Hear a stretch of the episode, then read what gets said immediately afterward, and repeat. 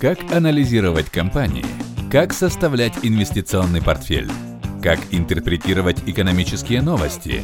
Об этом и многом другом из мира инвестиций слушайте в подкасте «Роман Финанс». Поговорим об инвестициях. Привет, с вами Романович Роман, и это шестой выпуск моего подкаста «Поговорим об инвестициях». Сегодня 12 апреля, День космонавтики, и главная тема сегодняшнего выпуска – космос – Сегодня мы поговорим о компаниях, которые зарабатывают на освоении космоса, но сперва по традиции подведем итоги прошедшей недели и наметим планы на предстоящую неделю. Интересно? Тогда поехали.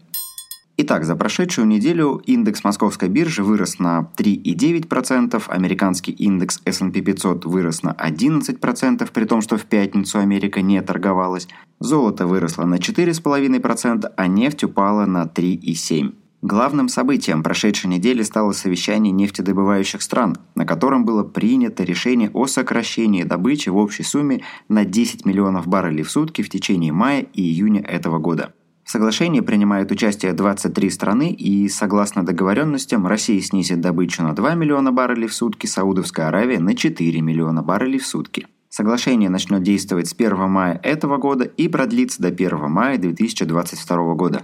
Это соглашение должно стабилизировать нефтяные котировки на уровне 30-35 долларов за баррель с перспективой восстановления к уровням 40-45 долларов после восстановления мирового спроса на нефть. На фоне достигнутых соглашений по нефти рубль продолжил укрепляться и завершил неделю на уровне 73 рубля 79 копеек за доллар. Если котировки черного золота продолжат восстановление к намеченным 40-45 долларам за баррель, то российский рубль укрепится в район 65-68 рублей за доллар. Кстати, один из самых популярных вопросов, которые задают э, подписчики в еженедельной рубрике «Вопрос-ответ» в моем инстаграм – «Что будет с долларом?» В очередной раз отвечу – пытаться спекулировать на валюте – дело неблагодарное. Самая правильная стратегия – держать часть портфеля в долларах постоянно.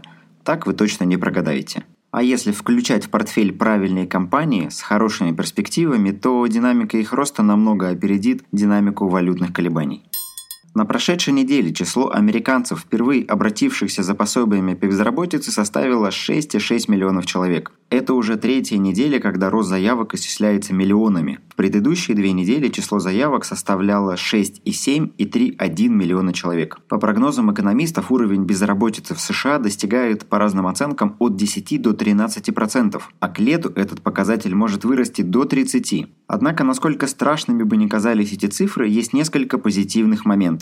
Во-первых, 85% текущих сокращений – это временные сокращения, и компании планируют вернуть работников после завершения карантина и открытия бизнеса. Во-вторых, сокращения затронули самые низкооплачиваемые работы, для которых не требуется высокая квалификация. В-третьих, что на мой взгляд самое интересное – Программы страхования от потери работы с лихвой покрывают потери в большинстве секторов. Например, в секторе гостеприимства и досуга, который сейчас страдает больше всех, выплаты по страховке составляют более 200% от среднего дохода. То есть, потеряв работу, работники этой сферы в итоге получают больше денег по страховке, чем в виде заработной платы. Более 100% от привычного дохода в случае увольнения получат работники сектора торговли, образования и транспорта. В такой ситуации инвестиции в акции страховых компаний ну так себе идея.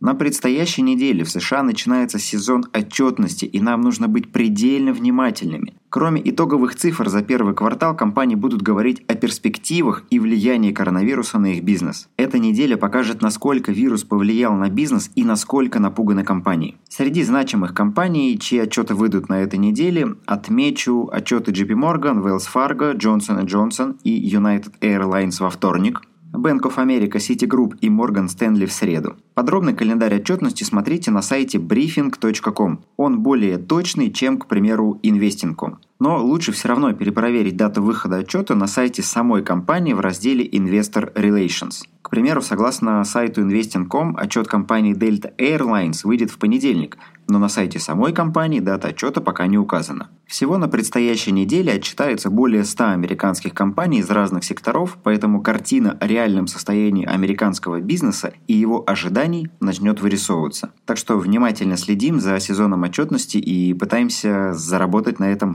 хорошие деньги. В этой связи рекомендую переслушать четвертый выпуск подкаста, в котором я рассказывал о тех компаниях, которые выживут в карантин. Речь шла о компаниях, которые обеспечивают удаленную работу. Рекомендую переслушать и присмотреться к этим компаниям в преддверии выхода их отчетов.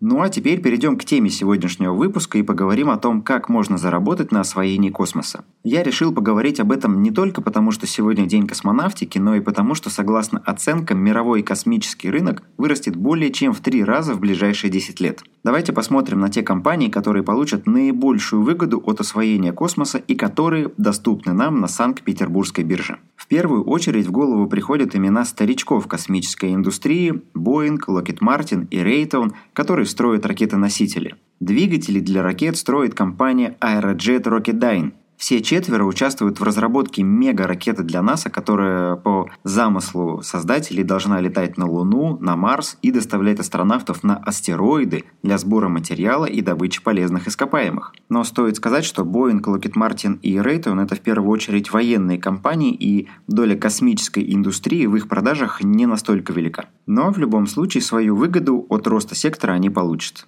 Среди менее известных, но не менее привлекательных компаний для инвестиций в сектор отмечу Astronic Corporation, которая производит электронику, системы освещения для кабины, а также системы тестирования космических полетов и космического оборудования. Многие аэрокосмические компании перед тем, как запустить свои ракеты либо свои спутники, заказывают тестирование полета именно у Astronics Corporation. Следующая компания – это Howmet Aerospace, которая делает элементы для турбин и ракетных двигателей из высокопрочных и легких сплавов, а также крепежи для двигателей, турбин и корпуса. Также отмечу, что эта компания помимо аэрокосмической промышленности делает э, колесные диски для автомобилей. Так что считать ее на 100% космической компанией я бы не стал.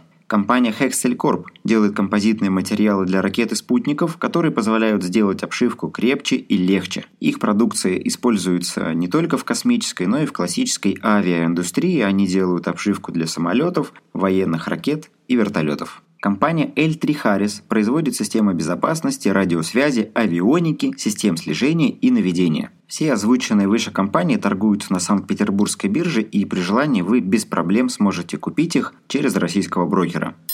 Одна из самых громких историй в секторе за последнее время – Virgin Galactic, компания Ричарда Брэнсона, которая вышла на биржу в конце октября 2019 года. Для тех, кто не знает, напомню, что Virgin Galactic предлагает коммерческие полеты в космос и обещает сделать космос доступным для всех желающих. Ну, вернее, для всех желающих, у кого есть деньги – с момента IPO в октябре 2019 года до начала коронавирусного кризиса, то есть до 19 февраля, акции подорожали на 300%, но за время текущей коррекции растеряли весь этот рост и вернулись к первоначальным значениям. Компания остается убыточной, за 2019 год был зафиксирован убыток в 200 миллионов долларов и в основном она финансируется из личных средств Ричарда Брэнсона. Акции компании недоступны на Санкт-Петербургской бирже, но их можно купить, если у вас есть прямой доступ к американскому брокеру. В любом случае, эту инвестицию нужно рассматривать как сверхрискованную, потому что компания до сих пор остается убыточной, и насколько она сможет монетизировать свою бизнес-идею, пока не очень понятно. Но я бы за ними последил и думаю, что на горизонте 10-15 лет у компании будет все хорошо. Описанные выше идеи ни в коем случае не являются индивидуальной инвестиционной рекомендацией, а служат лишь направлением мысли. Напомню, что для выбора конкретных компаний в портфель необходимо проводить тщательный фундаментальный анализ и только после этого принимать решение о том, насколько та или иная компания интересна или неинтересна именно вам. Список компаний и все ресурсы, о которых я рассказывал выше, ищите в описании к выпуску. Благодарю всех, кто ставит оценки и пишет отзывы. Для меня это важный показатель, что подкаст вам интересен интересен и полезен. Если вы еще не поставили оценку или не написали отзыв, то я буду очень рад, если вы сделаете это после прослушивания выпуска. Желаю вам космических результатов в инвестициях, спасибо за прослушивание и до встречи через неделю. Пока!